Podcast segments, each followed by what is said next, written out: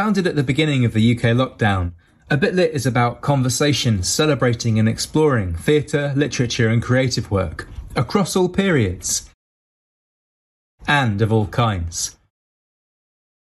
We've talked to professional wrestlers and about Ghostbusters and medieval sex positivity. We've looked at the histories of race, gender, and sexuality. We followed migrating coconuts and the history of wine and cheese.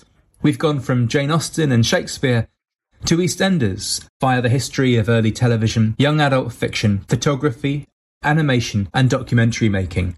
And with over 100 films already, many other subjects as well. Join the conversations at our website, abitlit.co.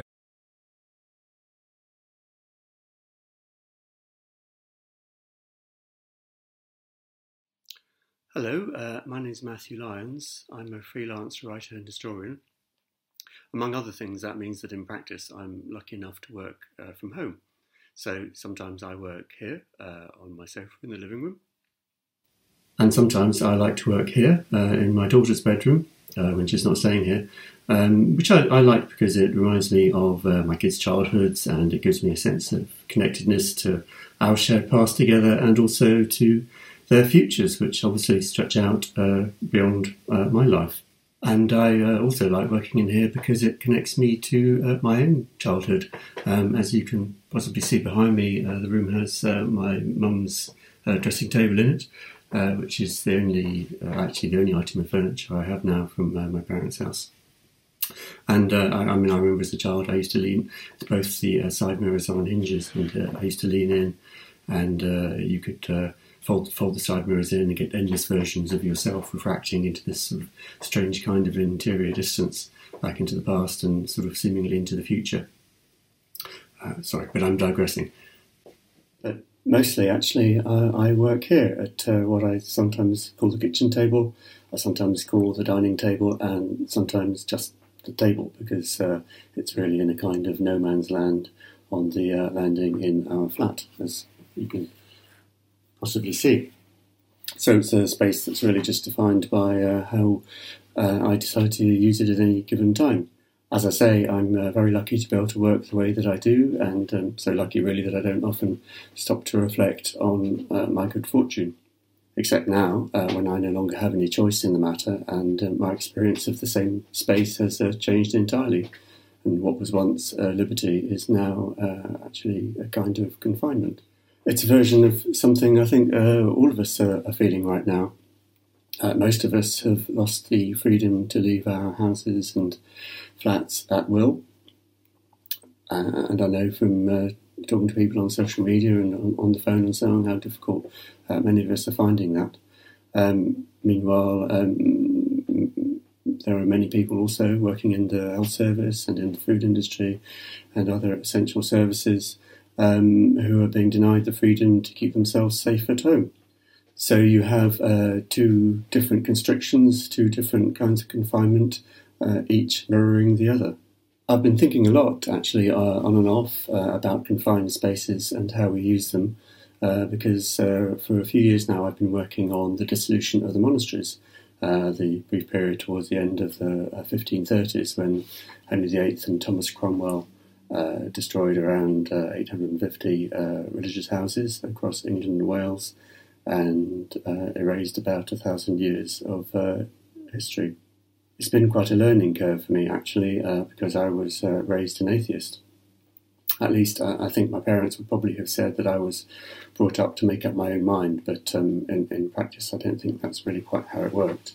Um, although I can see now that um, these things are much more complicated and difficult than I think I used to think that they were. Uh, my own mother was uh, brought up to be a Catholic by her mother, who in fact hated the Catholic Church and despised it for its uh, wealth and power. So, as I say, um, I th- think now that these things are much more complicated than I uh, used to understand, and I think a lot more um, than I used to about uh, Salman Rushdie's phrase, where he talks about himself as being an atheist, but an atheist uh, with a God shaped hole in his heart. Which itself reminds me of the poem uh, Questions About Angels by the American poet Billy Collins, which asks If an angel fell off a cloud, would he leave a hole in a river?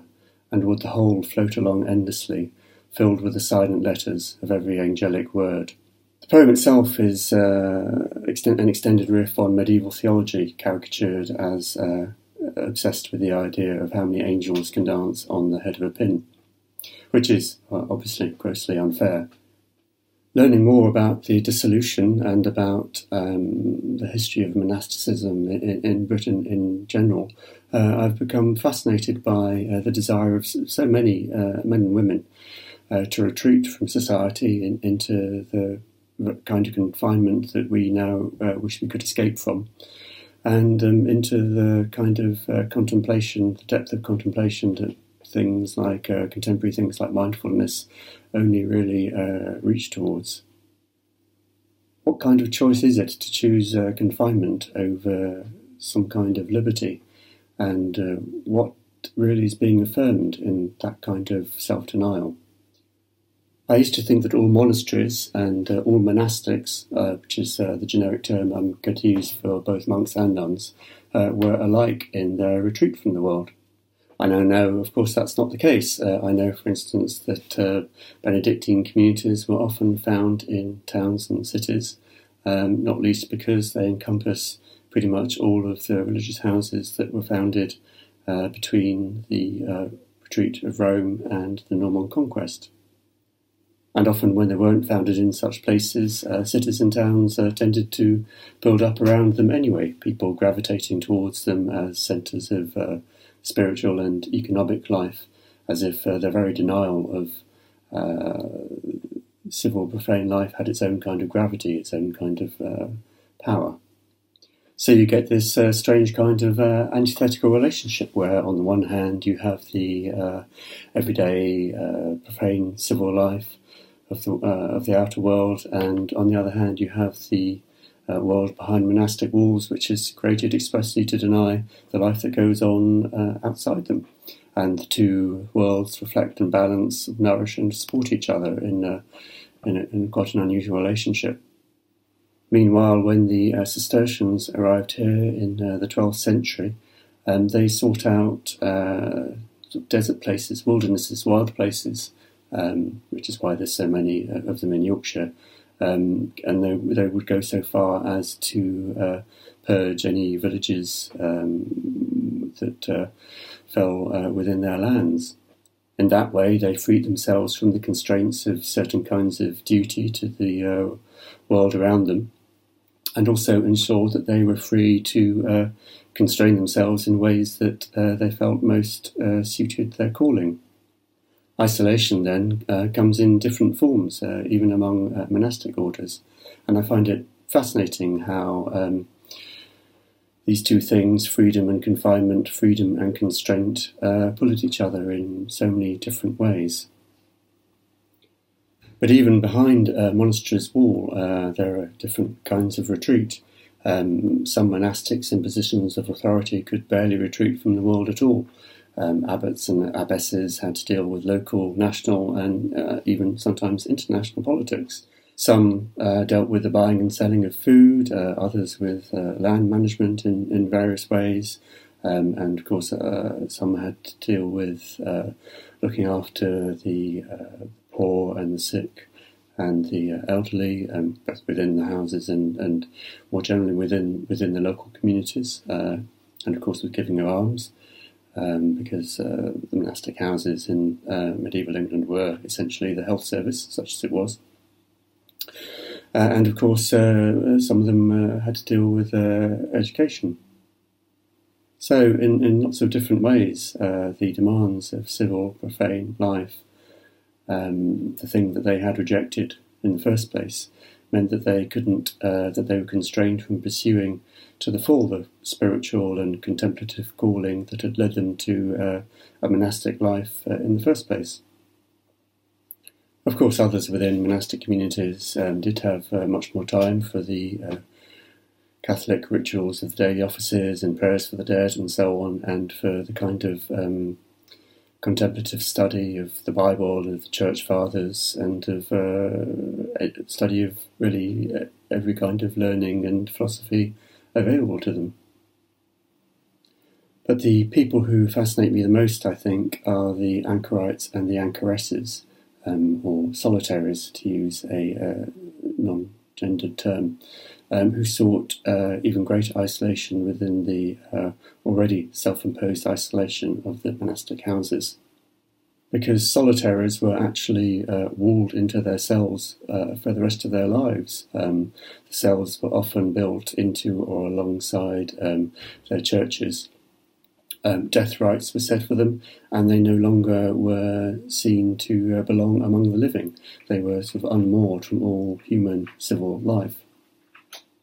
So the cells that they were walled into became, in a way, kind of void spaces, and uh, they too were seeking a kind of holy emptiness, uh, retreating into, uh, retreating entirely into a kind of interior space, seeking to find God in the denial of themselves, and uh, hoping to fill that sort of emptiness, that space inside them, uh, with the light of eternity.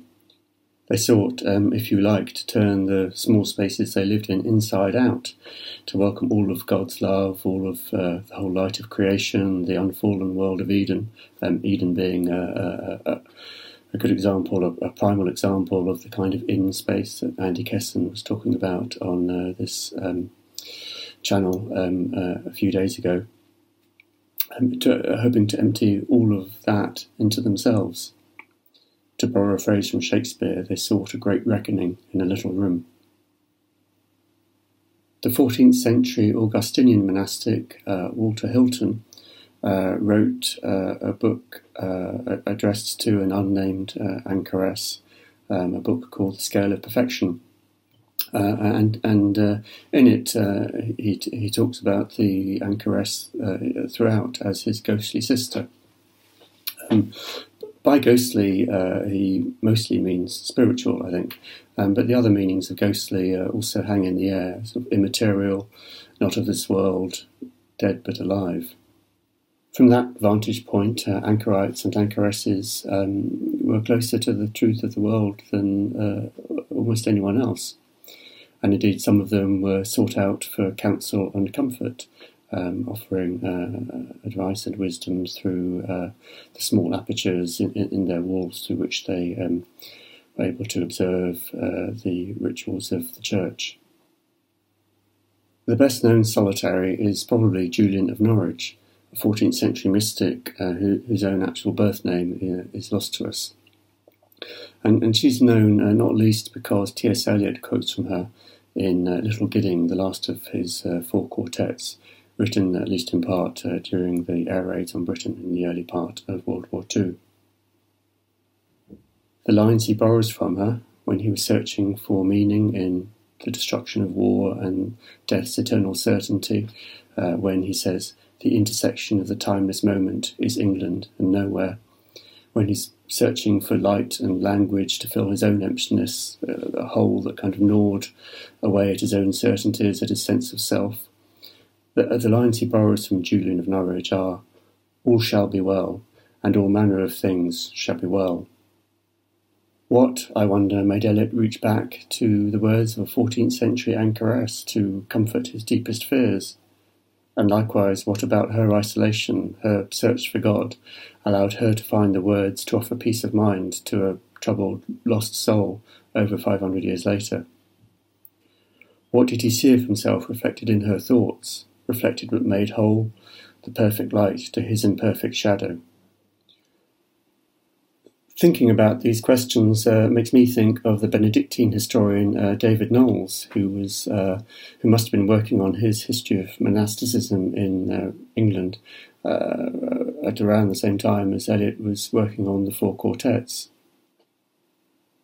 Knowles, writing about why those in search of all kinds of wisdom uh, and not merely solace sought advice from monastics, um, says in a, in a lovely phrase of, of monastics that they offered not just their own counsel, but also had the long memory of an undying family to draw upon. The dreads and confinements we're experiencing now uh, may be new to us, but echoes and traces of them are, are surely to be found uh, deep in, a, in our cultural memory, just as what we do now will be there for our descendants facing privations and crises we can't imagine, hundreds of years from now. Which is another way of saying that uh, although we might be isolated in space, we are not isolated in time. lots of us right now have life shaped holes in our hearts to go with other losses and sorrows and griefs we may have accrued over the years and which we carry still within us. And perhaps, with so much of the world in a kind of silence, we have the chance to contemplate the meaning of these absences floating through us, and the chance to share these meanings like an anchorite through whatever windows are for the moment open to us.